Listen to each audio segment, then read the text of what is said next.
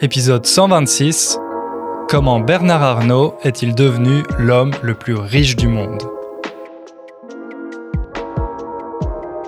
Salut à toutes et à tous, j'espère que vous allez bien. J'aimerais commencer cet épisode par une pensée pour nos amis turcs et syriens qui ont été frappés par une terrible catastrophe il y a quelques jours, le 6 février. Je fais référence bien sûr à ce séisme, ce tremblement de terre qui a fait plus de 40 000 morts.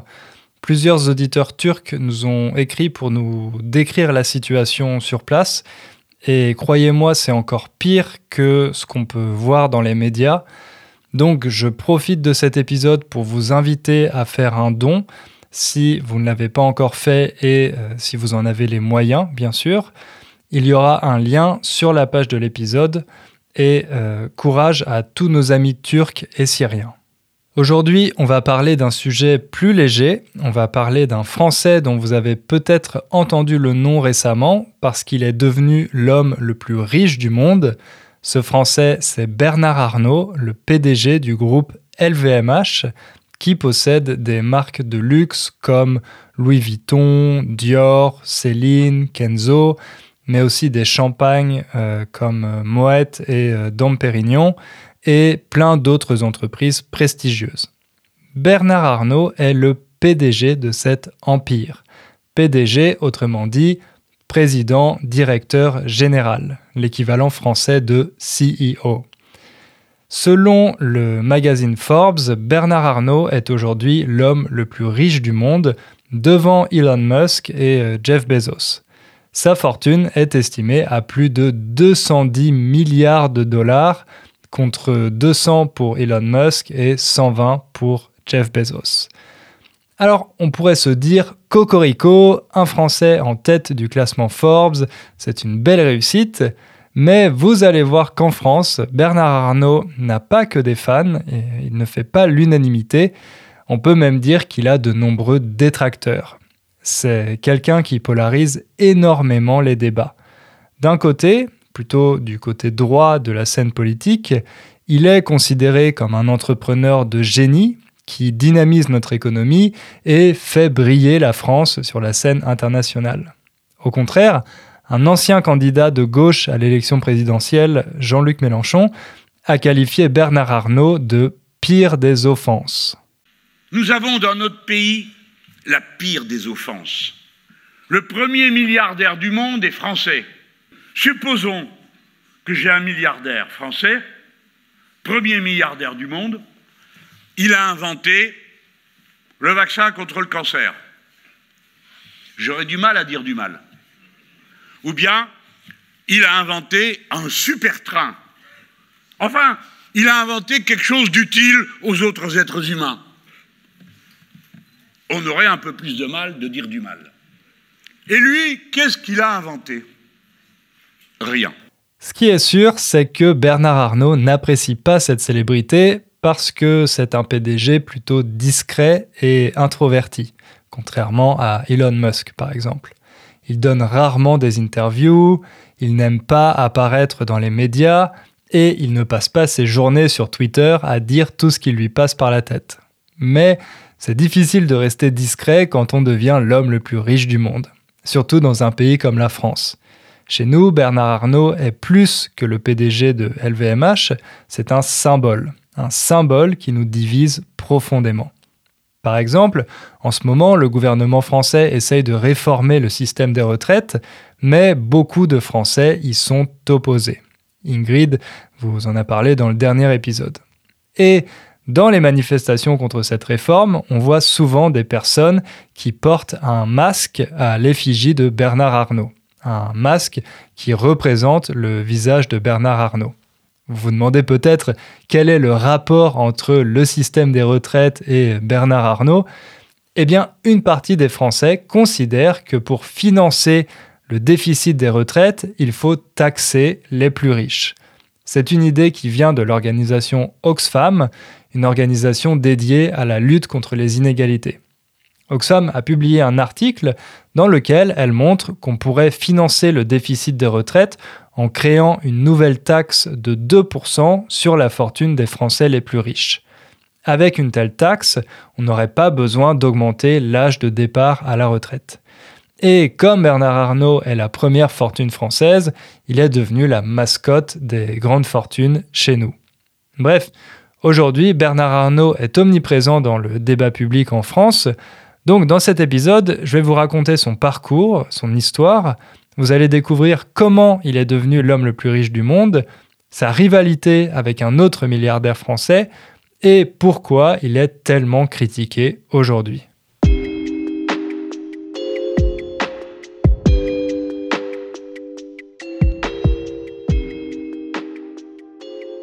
Quand on s'intéresse aux milliardaires, on se pose souvent la question des origines de leur fortune.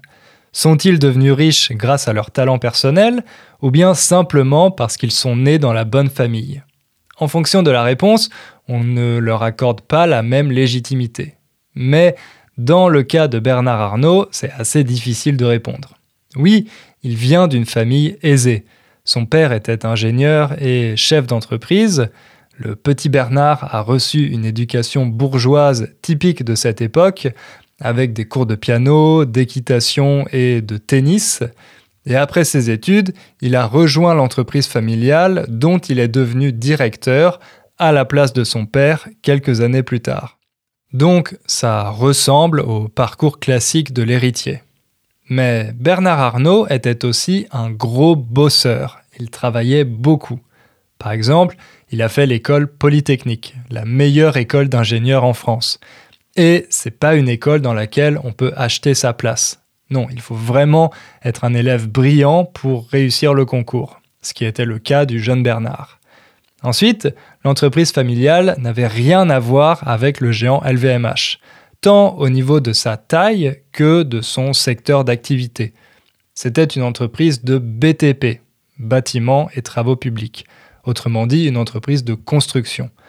Et elle comptait environ 1000 salariés.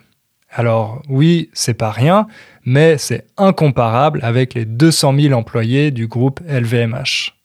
Quand Bernard Arnault a rejoint l'entreprise familiale, il a convaincu son père de faire un changement radical, d'abandonner l'activité de construction pour se concentrer sur la promotion immobilière. Autrement dit, de vendre des maisons, mais de les faire construire par des sous-traitants, par euh, d'autres entreprises.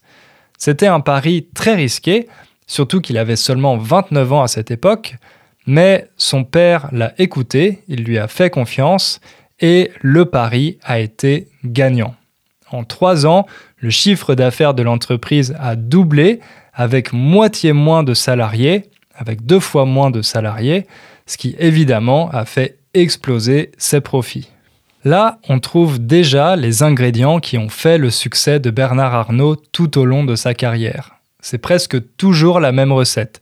Se concentrer sur les activités les plus rentables, vendre le reste et réinvestir les profits pour accélérer la croissance.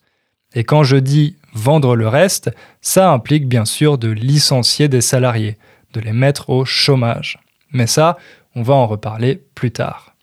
Pour le moment, on est en 1981. Bernard Arnault a 32 ans, il est à la tête d'une entreprise florissante, mais un événement vient bouleverser ses plans, l'élection de François Mitterrand un président socialiste.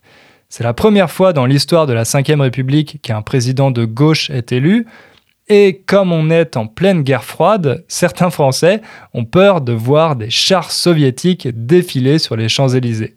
J'exagère pas, c'était vraiment la réaction d'une partie de la droite française à l'époque. Bernard Arnault prend peur, lui aussi, cette victoire ne lui plaît pas du tout, alors il décide de s'exiler aux États-Unis pour ouvrir une filiale, une branche de l'entreprise familiale. Il se lance dans un grand projet immobilier à Palm Beach, en Floride, mais cette fois, c'est un échec car il connaît mal le marché. Par contre, il rencontre un jeune promoteur américain aux dents longues. Avoir les dents longues, c'est une expression pour dire être ambitieux, mais c'est plutôt négatif, c'est plutôt une critique. Ce jeune promoteur aux dents longues, c'est Donald Trump. Et quand il deviendra président des États-Unis 35 ans plus tard, il invitera son ami Bernard à déjeuner à la Maison Blanche pendant la visite officielle d'Emmanuel Macron. Bref, Bernard Arnault étend son réseau aux États-Unis, il se fait des amis haut placés parmi les expatriés français de New York, jusqu'à ce qu'en 1984, un de ses amis l'informe d'une opportunité alléchante. Une chose alléchante, c'est une chose qui donne envie. Vous savez, parfois on voit un plat qui nous fait très envie et on se lèche les lèvres par euh, anticipation. C'est un plat alléchant. Bernard Arnault entend parler d'une opportunité alléchante, mais pour la saisir, il doit rentrer en France.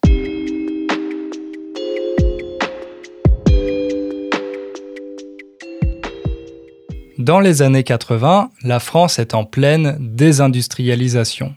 Beaucoup d'industries disparaissent, elles sont délocalisées dans les pays où les coûts de production sont moins élevés. Parmi ces industries, il y a la filière textile, la production de vêtements. Produire des vêtements en France devient de moins en moins rentable. Et le groupe français numéro 1 du secteur est en grande difficulté. C'est le groupe Boussac, un géant qui possède plusieurs entreprises, dont Christian Dior et euh, de nombreux ateliers de production. À cause de mauvaises décisions stratégiques, le groupe dépose le bilan en 1981. Déposer le bilan, c'est quand une entreprise déclare à la justice qu'elle ne peut plus payer ses dettes, qu'elle est en faillite. Quand le groupe Boussac dépose le bilan, l'État français en prend le contrôle pour essayer de le sauver. Oui, parce que Boussac a 16 000 employés, principalement dans le nord de la France, donc ce serait un désastre économique si toutes ces personnes se retrouvaient au chômage. L'État français paie une partie des dettes de Boussac et il lui accorde plusieurs centaines de millions de francs de subventions. Euh, rappelez-vous que c'était au début des années 80, l'euro n'existait pas encore. Après ça, l'État commence à chercher un repreneur pour Boussac, quelqu'un qui va pouvoir racheter l'entreprise et la remettre sur les rails. Et devinez qui est sur la liste des repreneurs potentiels? Bernard Arnault. Ça peut sembler bizarre parce qu'il n'a aucune expérience dans ce secteur, il n'est qu'un jeune promoteur immobilier à la tête d'une entreprise familiale, mais grâce à ses relations, il arrive à présenter sa candidature. Et il a de bons arguments pour convaincre l'État français, il promet de sauver 12 000 emplois euh, plus que ses concurrents. Mais il y a un petit problème, Bernard Arnault n'a pas les fonds pour racheter Boussac. Les fonds, autrement dit, l'argent. Alors, encore une fois, il décide de prendre un très gros risque. Il investit tous les revenus de l'entreprise familiale pour emprunter l'argent à la banque. Plusieurs centaines de millions de francs, environ 60 millions de dollars. Donc vous voyez que Bernard Arnault n'a pas froid aux yeux. Il n'a pas peur de prendre des risques. Et ça marche. Il réussit à emprunter l'argent et à convaincre l'État français de lui laisser les rênes, de lui vendre Boussac. À seulement 36 ans, Bernard Arnault devient le propriétaire d'un des plus grands groupes textiles de France. Mais il ne fait pas exactement ce qu'il avait promis. Au lieu de sauver un maximum d'emplois, il se met à vendre toutes les activités qui ne sont pas assez rentables. Rappelez-vous, c'est la fameuse recette Arnaud. Il ferme des usines, vend des entreprises et au final, il conserve 40% d'emplois de moins que ce qu'il avait promis. Donc vous pouvez imaginer que ça ne plaît pas du tout à l'État français. Les pouvoirs publics ont injecté quasiment un milliard de francs pour sauver les emplois du groupe Boussac, et finalement, c'est surtout Bernard Arnault qui en a profité. Oui, parce que pour Bernard Arnault, les affaires vont bien, très bien même. Il a gardé les seules entreprises du groupe qui l'intéressaient réellement, Christian Dior et Le Bon Marché, un magasin de luxe parisien, et grâce à la vente des autres activités et aux subventions de l'État, il a restauré la rentabilité de Boussac et rassuré les actionnaires. En deux ans, le cours de l'action Boussac a été multiplié par 3. Bernard Arnault se retrouve à la tête d'une entreprise qui vaut 8 milliards de francs en ayant seulement investi 40 millions. En devenant propriétaire de Boussac, Bernard Arnault entre dans la cour des grands et il commence à faire parler de lui. il a déjà ses partisans et ses détracteurs. Pour ses partisans, c'est un jeune génie de la finance qui a réussi à sauver un groupe en faillite. Pour ses détracteurs, c'est un menteur qui a profité des aides de l'État pour s'enrichir en détruisant des milliers d'emplois. Donc, vous voyez, ce sont deux visions radicalement opposées. Et aujourd'hui encore, presque 40 ans plus tard, les détracteurs de Bernard Arnault continuent de citer l'affaire Boussac pour remettre en cause la légitimité de sa fortune.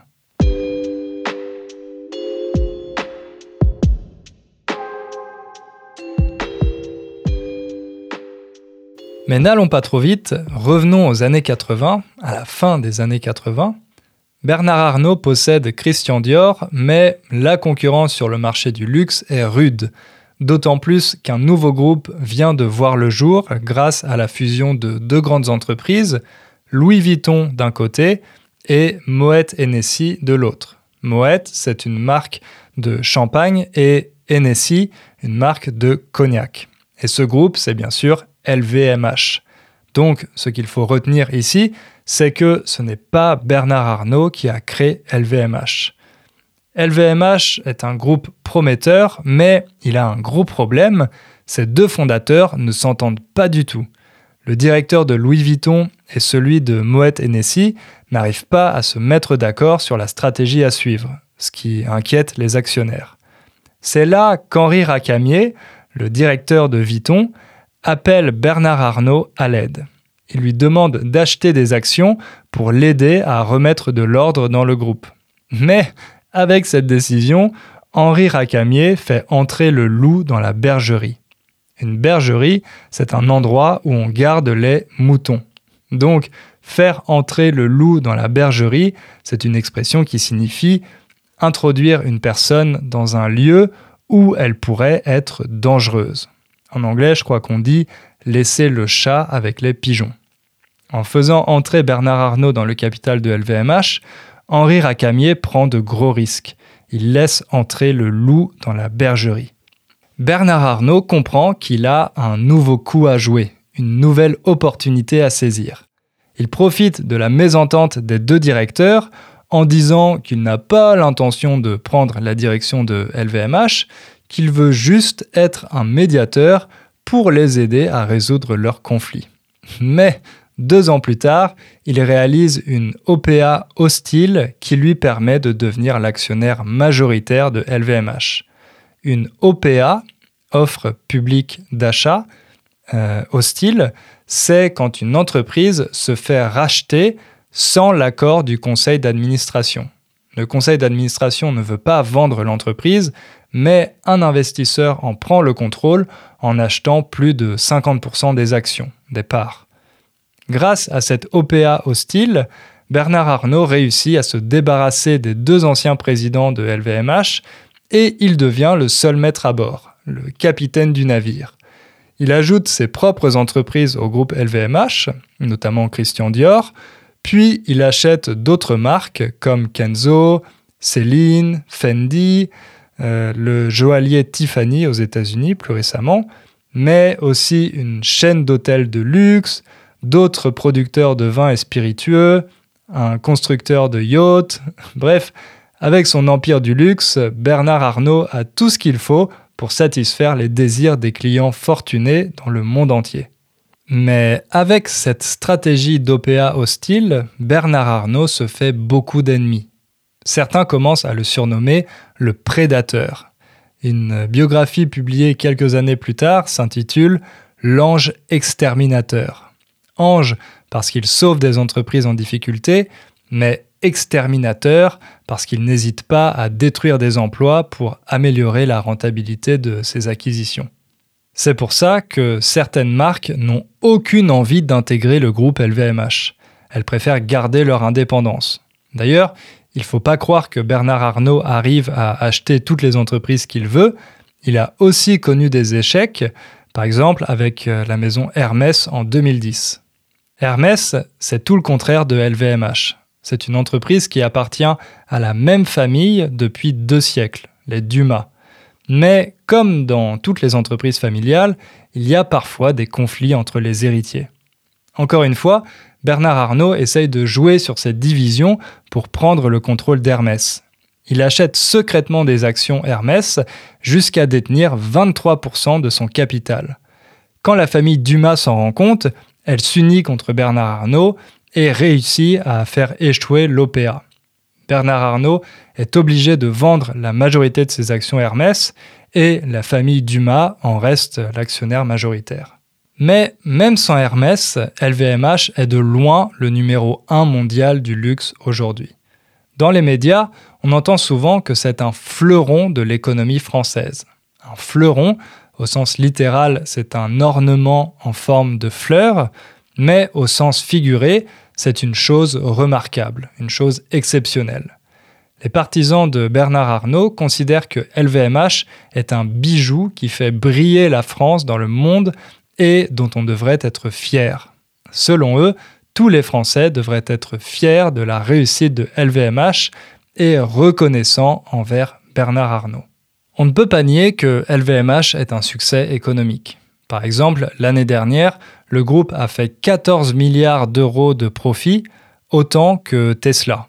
Et pour faire face à la demande, les entreprises LVMH ont créé environ 15 000 postes en France, si bien que LVMH a été le premier recruteur du pays, alors que beaucoup d'entreprises ont dû licencier des salariés suite aux conséquences du Covid. En plus, les employés des entreprises LVMH sont très bien payés, ils font partie des 20% des salariés les mieux payés en France. D'ailleurs, je me souviens que pendant mes études, beaucoup de mes camarades rêvaient de travailler chez LVMH. Enfin, Bernard Arnault a un dernier argument pour convaincre ses détracteurs. Son groupe réalise 90% de son chiffre d'affaires hors de France, mais il paie la moitié de ses impôts chez nous. Donc, grâce à LVMH, l'État français reçoit de l'argent qui vient de l'étranger. Mais on verra un peu plus tard que Bernard Arnault est aussi un champion en matière d'optimisation fiscale. Il a beau être l'homme le plus riche de la planète, payer ses impôts, il aime pas ça.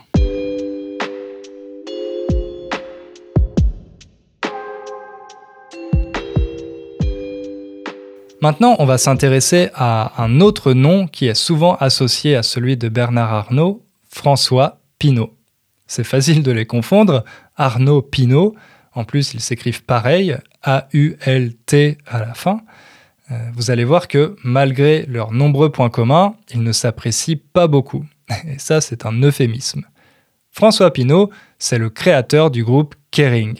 Il a fait fortune dans les années 80 grâce à une stratégie similaire à celle d'Arnaud, il rachète des entreprises en faillite et il les intègre à son groupe pour les relancer. Mais, contrairement à Bernard Arnault, au début, François Pinault ne s'intéressait pas au secteur du luxe. Lui, sa spécialité, c'était la distribution, les chaînes de magasins. Leur rivalité commence à la fin des années 90.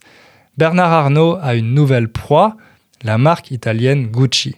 Il possède déjà des parts de l'entreprise et il s'apprête à en acheter d'autres pour en devenir l'actionnaire majoritaire. Mais le jour de la vente, François Pinault annonce qu'il a acheté 42% des actions Gucci. Il a coupé l'herbe sous le pied d'Arnaud. Il a saisi l'opportunité avant lui. Bernard Arnault est furieux que François Pinault vienne marcher sur ses plates-bandes. Marcher sur les plates bande de quelqu'un, c'est une expression qui signifie venir sur le terrain ou euh, la place de quelqu'un. Bernard Arnault était le numéro 1 incontesté du luxe. Il était sur le point de racheter Gucci, une très belle marque italienne, mais François Pinault est venu le défier sur son propre terrain en devenant le premier actionnaire de Gucci. Cet échec, Bernard Arnault l'a eu en travers de la gorge. Il l'a très mal digéré. D'ailleurs, au début, il ne l'a pas digéré du tout. Il a attaqué François Pinault en justice pour faire annuler son rachat. Il a recruté des détectives privés pour aller fouiller dans les poubelles de François Pinault, mais il n'a pas réussi à faire annuler le rachat. Pinault est resté euh, propriétaire de Gucci. Pire encore, il s'est mis à racheter d'autres marques de luxe comme Yves Saint Laurent et euh, Balenciaga mais aussi des champagnes et des vins prestigieux.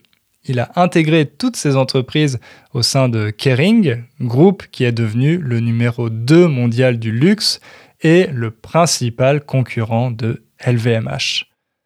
Dans un sens, on peut dire que cette rivalité a été bénéfique pour Bernard Arnault.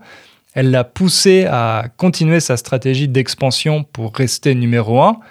Mais d'un autre côté, certaines de ses acquisitions semblaient plus motivées par son ego que par la rationalité économique. Arnaud et Pinault ont été pris dans une guerre d'ego. Plusieurs fois, ils ont acheté une marque beaucoup plus chère que le prix du marché, simplement pour éviter que leur rival ne l'obtienne. En 2009, ils ont enterré la hache de guerre. Ils ont dîné ensemble et annoncé qu'ils faisaient la paix. François Pinault a pris sa retraite, il a laissé les rênes de Kering à son fils, François-Henri Pinault. Donc officiellement, la guerre entre Pinault et Arnaud est terminée. Mais il y a un terrain sur lequel ils continuent de s'affronter, le marché de l'art. François Pinault est un grand collectionneur d'art contemporain. En 1998, il est devenu un acteur majeur sur le marché de l'art quand il a acheté Christie's, la maison de vente aux enchères. Ça lui a donné un accès direct à des œuvres rares et recherchées. Il a constitué une collection si impressionnante qu'il a voulu l'exposer au public. Bah oui, à quoi ça sert d'avoir des œuvres qui valent des millions si personne ne peut les voir? Ce lieu, il l'a trouvé à Venise, en Italie, le Palazzo Grassi. En 2006, il a ouvert les portes de sa collection en grande pompe. En grande pompe, ça signifie avec de l'abondance et du luxe. Avec ce lieu d'exposition prestigieux pour sa collection, il s'est imposé comme le plus grand collectionneur d'art français. Mais cette fois, c'est Bernard Arnault qui a décidé de venir sur ses plates-bandes. Bernard Arnault est aussi un collectionneur d'art, mais c'est surtout via son groupe LVMH qu'il achète des œuvres, contrairement à François Pinault qui le fait à titre privé. En fait, depuis les années 90, LVMH est un des plus grands mécènes en France. Le groupe de Bernard Arnault aide à financer des expositions dans les musées, à acheter des tableaux de peintres français pour qu'ils restent chez nous. Et quand la cathédrale Notre-Dame a été incendiée en 2019, LVMH a promis une donation de 200 millions d'euros pour les travaux de réparation. Il faut dire que ce généreux mécénat est très bon pour l'image de LVMH. Oui, parce que le marché de l'art et le marché du luxe sont étroitement liés. On y trouve les mêmes clients. Donc, si LVMH aide à financer une exposition dans un grand musée parisien, il y a de fortes chances que ses clients voient son logo quelque part. Mais c'est pas seulement une question d'image. Cette stratégie est aussi très avantageuse d'un point de vue fiscal. En France, il existe une loi pour le mécénat qui permet aux entreprises de réduire leurs impôts en achetant des œuvres d'art. Une entreprise peut déduire 60% du prix d'une œuvre qu'elle a achetée de ses impôts. Et ça tombe bien, parce que Bernard Arnault préfère largement acheter des œuvres d'art avec LVMH plutôt que de payer des impôts à l'État français. Quand François Pinault a ouvert sa fondation d'art contemporain à Venise, la réponse de Bernard Arnault ne s'est pas fait attendre. Il a annoncé la création de la fondation Louis Vuitton, une fondation dédiée à l'art contemporain, elle aussi.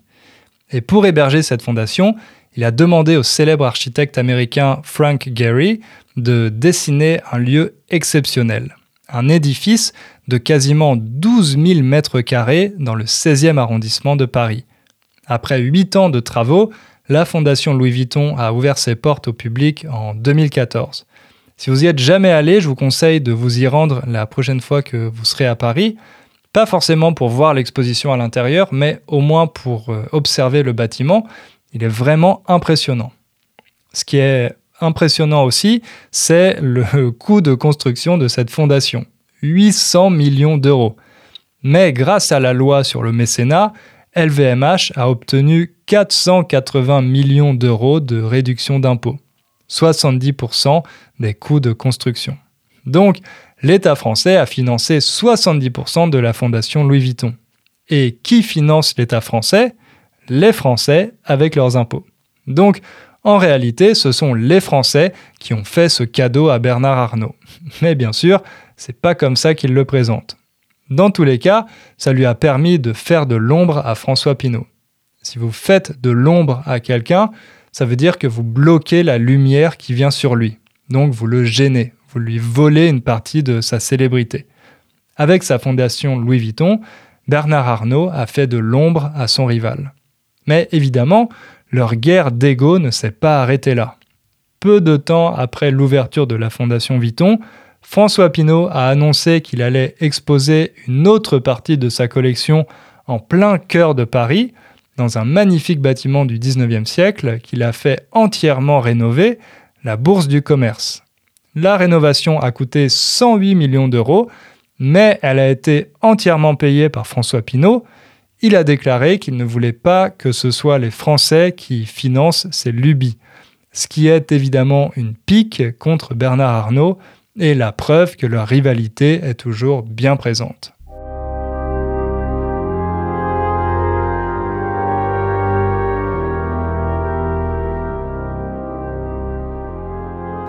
Maintenant que vous connaissez le parcours de Bernard Arnault et sa rivalité avec François Pinault, on va parler des critiques qui lui sont adressées.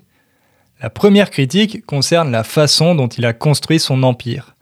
On l'accuse d'être un prédateur qui n'hésite pas à licencier des milliers d'employés pour faire plaisir aux investisseurs. Je vous ai par exemple expliqué comment il a bénéficié de l'aide de l'État français pour reprendre le groupe Boussac sans respecter ses engagements pour garder les employés.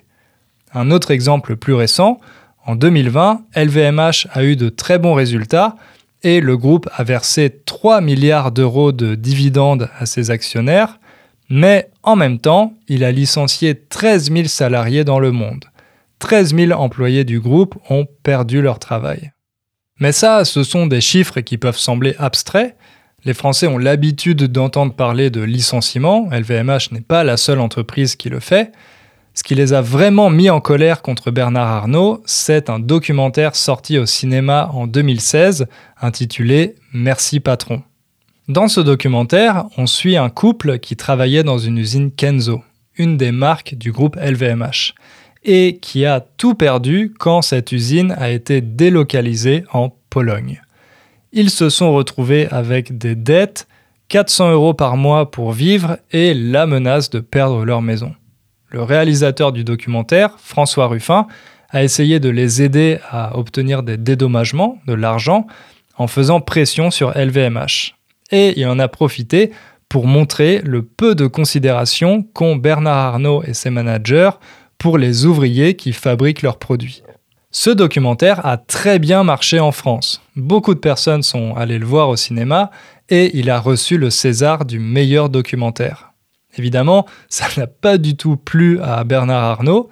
Pendant plus de trois ans, LVMH a payé des détectives privés pour espionner le réalisateur du documentaire chez lui et au journal où il travaille. Ça vous montre à quel point Bernard Arnault a peur pour son image. Et il a raison, parce que c'est vraiment à cause de ce documentaire qu'il a commencé à avoir une mauvaise image dans l'opinion publique. D'ailleurs, si ça vous intéresse, je mettrai le lien dans la description. Vous pouvez le regarder sur YouTube pour 3 euh, ou 4 euros, il me semble. C'est un documentaire comique, un peu dans le style de Michael Moore, euh, le réalisateur américain.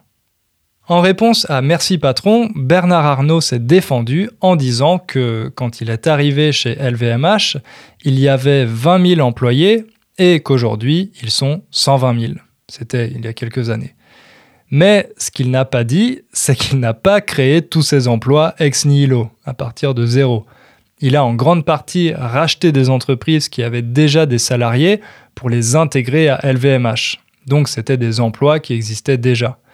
Et même quand LVMH crée des postes, comme l'année dernière, c'est pas par charité. C'est parce que le groupe en a besoin pour répondre à la demande, donc pour servir ses propres intérêts. D'ailleurs, dès que sa rentabilité baisse, Bernard Arnault et ses cadres n'hésitent pas à licencier des milliers de salariés, comme ils l'ont fait en 2020 ou avec la délocalisation de l'usine Kenzo. Dans d'autres pays, on trouve ça normal, c'est comme ça que fonctionne le capitalisme, Mais en France, on demande davantage de protection pour les salariés. Ensuite, il y a d'autres critiques qui concernent son manque de patriotisme. D'un côté, Bernard Arnault capitalise sur l'image de la France, cette image de luxe et de savoir-faire qu'il vend à travers ses marques, mais de l'autre, il semble tout faire pour payer le moins d'impôts possible chez nous. Parmi les grandes entreprises françaises, LVMH est celle qui a le plus de filiales dans les paradis fiscaux. On estime qu'environ 27% des filiales de LVMH se situent dans des paradis fiscaux, autrement dit des pays où les taxes sont très faibles. Comme je vous l'ai dit un peu plus tôt, Bernard Arnault aime dire que LVMH paie la majorité de ses impôts en France, alors que 90% de ses ventes se font à l'étranger. C'est un argument qu'on entend souvent parmi les grandes entreprises comme euh, Apple ou Amazon. On paye beaucoup d'impôts. Le problème, c'est qu'elle donne toujours le chiffre en valeur absolue. Par exemple, on paye 5 milliards d'impôts. Alors oui, ça semble significatif, mais c'est normal vu que ces entreprises gagnent énormément d'argent. Le vrai indicateur qu'il faudrait connaître, c'est la part de leur chiffre d'affaires que les impôts représentent. Est-ce que c'est 5%, 10%, 30% C'est ce chiffre qui permet de dire si une entreprise paie sa juste part d'impôts, pas le montant absolu. Mais cette critique ne concerne pas seulement les impôts payés par LVMH, elle concerne aussi les impôts que paie Bernard Arnault à titre personnel. Il affirme avoir toujours payé ses impôts en France et, là aussi, qu'il en paye beaucoup. Mais en 2013, un scandale a éclaté quand on a appris qu'il avait fait une demande pour obtenir la nationalité belge. Il faut savoir qu'en Belgique, les impôts sont moins élevés qu'en France. Je vous passe les détails, mais Bernard Arnault avait une fausse adresse en Belgique et il avait commencé à y transférer son patrimoine. Malheureusement pour lui, la Belgique a refusé sa demande de nationalité et l'affaire est sortie dans les médias.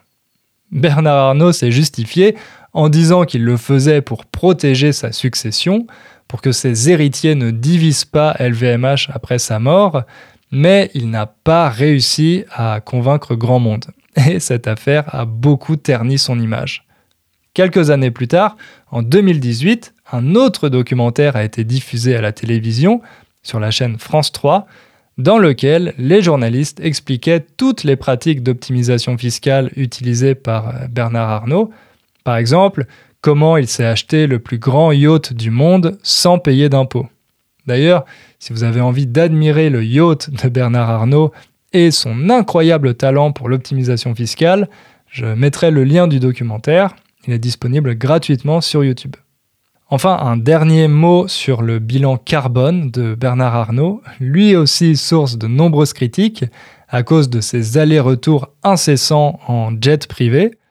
Comme avec Elon Musk, un compte Twitter a été créé pour suivre son jet et calculer son bilan carbone, un compte qui s'appelle L'avion de Bernard.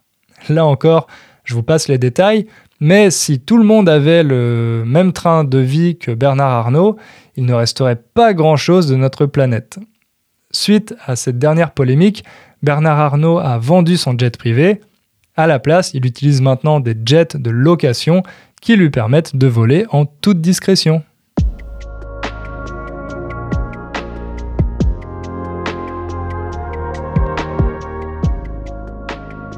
Il y aurait encore beaucoup de choses à dire sur Bernard Arnault, mais j'ai essayé de vous résumer son parcours et les polémiques à son sujet en France. À présent, il prépare sa succession. Il a 73 ans et officiellement, il peut rester à la tête de LVMH jusqu'à 80 ans. Mais il a déjà placé ses cinq enfants dans différentes entreprises du groupe pour euh, les tester et voir lequel pourra le remplacer. C'est très amusant de suivre tout ça. Ça me fait penser à la série Succession, si vous connaissez, une excellente série HBO. Incontestablement, Bernard Arnault a très bien compris les règles du capitalisme financier et il a réussi à en tirer profit. Aujourd'hui, LVMH est le numéro 1 mondial du luxe, un groupe qui vaut plus de 400 milliards d'euros, et c'est en grande partie grâce à lui même s'il ne le fait pas par charité, on ne peut pas nier que son groupe fait travailler des dizaines de milliers de personnes. Bernard Arnault se plaint d'être critiqué en France, alors que, selon lui, dans les autres pays, les entrepreneurs milliardaires sont célébrés. Je ne sais pas si on juge les milliardaires plus sévèrement en France qu'ailleurs. J'imagine que Bernard Arnault n'a pas entendu parler de Mark Zuckerberg ou euh, d'Elon Musk. Mais oui, c'est vrai que la gauche et une partie de l'opinion publique ne le portent pas dans leur cœur. Mais il a quand même énormément de partisans et d'admirateurs en France, que ce soit dans les médias de droite, parmi les Français qui rêvent de devenir aussi riches que lui, ou même euh, les membres du gouvernement Macron qui sont toujours prêts à le défendre. D'ailleurs, ils lui ont fait de beaux cadeaux ces dernières années en réduisant drastiquement les impôts sur les plus riches.